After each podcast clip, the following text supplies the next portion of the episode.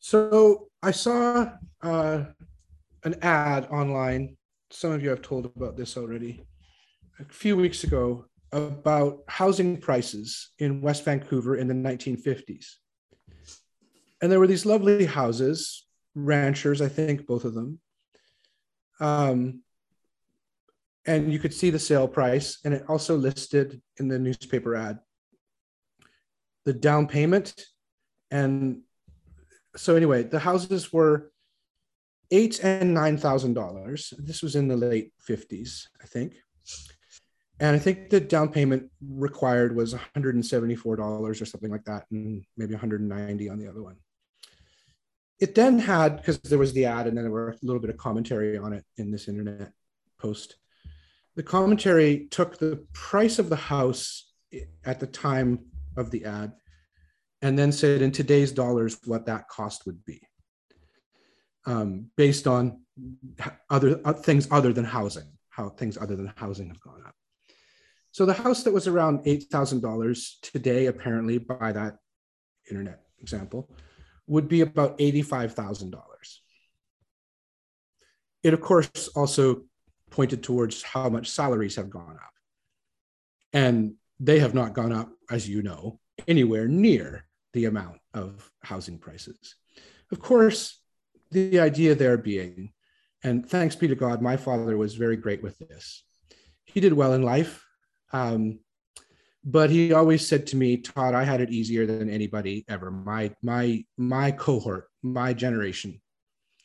He said I did two years of technical school, got out, picked my job. As long as I didn't do anything stupid, I kept getting um, promotions. And he said, your generation and then the one that follows has things much much more difficult. If if you work just as hard as I do, you won't be able to succeed in the same way that financially that I have. It's harder. Bring this up because Jeremiah chapter 29, verse 11 For I know the plans I have for you, declares the Lord plans to prosper you and not harm you, plans to give you hope and a future, is often uh, something that, and well meaning, and God bless you if you've done this, it's a good thing because you did this from your heart, I hope, um, intending to encourage graduates. But this is a verse that sometimes gets written in high school or college graduates' uh, congratulations cards. Uh, I know the plans I have for you, declares the Lord, plan to give you hope in a future. In other words, you're going to soar like an eagle. You know, you can hear this in commencement speeches. Things are going to go great for you.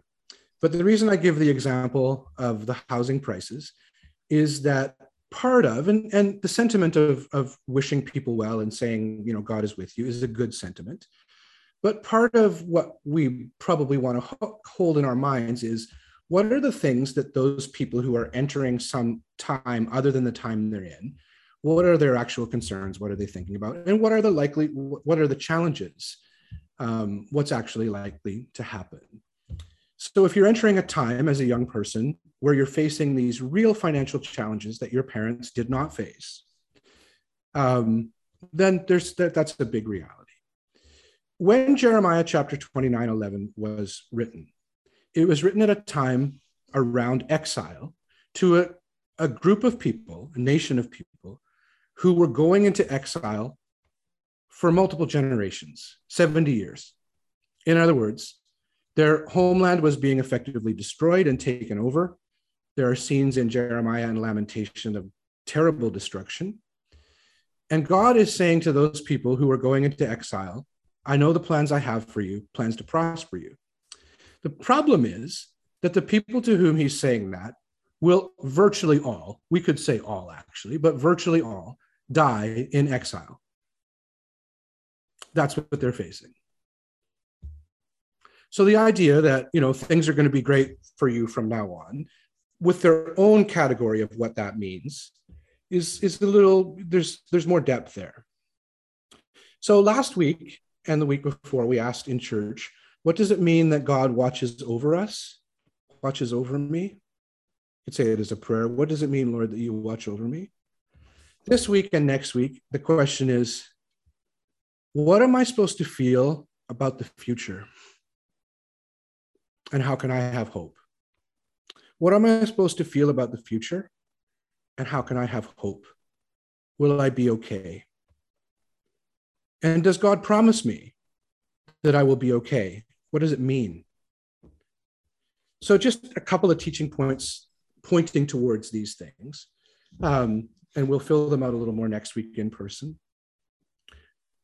But just as we can think that, you know, young people today graduating or entering in some some challenges are much worse and others are other things are easier.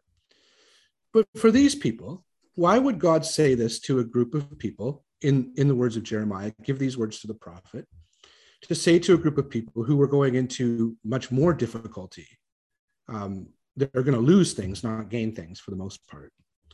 So the first point is that the future is our future. um, the Bible usually, not always, but usually with pronouns, the pronoun you is speaking plural. I know the plans I have for you, declares the Lord. He's speaking to a nation. Um, he's speaking, actually, and this is very Old Testament and New Testament, though, he's actually speaking to more than one generation. I know the plans I have for you. What if God says the plans I have for you are good, but in the same way that he said to these people then, he's saying that to you and kids, grandkids, or people around you, friends, members of Christian community, and others. So often there's a different meaning in that, right? Secondly, or not secondly, sorry, in that same part with the you that is plural, the realization that what it means to be okay and have blessing has to do, I'm just going to name this, has to do more with relationship with others, even across generations, and relationship with God than it does to do with uh, monetary security, financial success. Most of the joy and struggle in our lives comes from relationship, but most of the things that we try to teach people in terms of, you know, growing up, development, um, have to do with monetary things. You just have to look at university and such, um, even what we consider to be successful. I always think it's a little bit funny that we consider Elon Musk to be one of the most successful people in the world and even one of the smartest. He's definitely smart in some ways, but in relationally i would argue that there's not a lot of relational intelligence there. Um, but our world has said one thing is smart and successful. And so god's promise is better than that. Um, so he's going to say later on to these same people um, settle down plant gardens marry this is in exile. So it's about our future and it's and the promises together. Secondly, uh, just we are as Christians to be eschatological people. I'll spell that word next week, maybe, or but most of you know it by now. And that is that we are to understand uh, that an easier way to put this is the future determines the present. In other words, the reason we have hope is because we know this is my Christian faith. It's slightly different than some of the things that were handled, handed to me. So my belief has changed that all things are redeemed in Jesus Christ, whatever that means. And while I'm not a universalist, I'm not saying all people are saved. That's not my business. Scripture is clear that all things will be redeemed in Jesus Christ. So the hope that I have in Jesus means I can live with hope today. So this is eschatological. And all of these promises, obviously, God was speaking to those particular people at the time, but any promise of God like this always has that eschatological element that we believe is fulfilled in Jesus Christ. It's important to know that.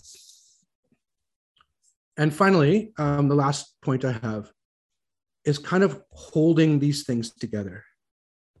And this is this is more of a devotional point or pastoral point. That the truth is, even though we say to one another, you know, God is with you, He's going to prosper you, whatever. The truth is that we don't entirely know what the outcome will be and what the steps along the way will be. And so we have to hold these two things together the loving kindness of God, that He is with me, and I know He is for my good. But I know that I can face suffering as well. And so I have these models in scripture. You know, though there's no nothing buds, nothing is coming to life on the vine, though the storehouses are empty, yet I'll praise him. Or as Job says, though he slay me, yet I will trust him. This is a hope that you may have seen in other people. Um, and it's a hope in the future that is beyond just our circumstance. So, those are kind of the little points that we'll work through um, with the, the final declaration that the Christian ought to be the most hopeful person in the room because we have a wider view of God's blessing than simply all things will work out for me on a day to day basis. We trust in something so much more. And of course, you've heard this before, many of you. It's the revelation to Julian of Norwich that she sees in seeing the sacrifice of Jesus. All will be well. All will be well. All manner of things shall be made well. So we pray that we would see this and know this and and be willing to dig a little bit deeper with verses like um, Jeremiah 29 11.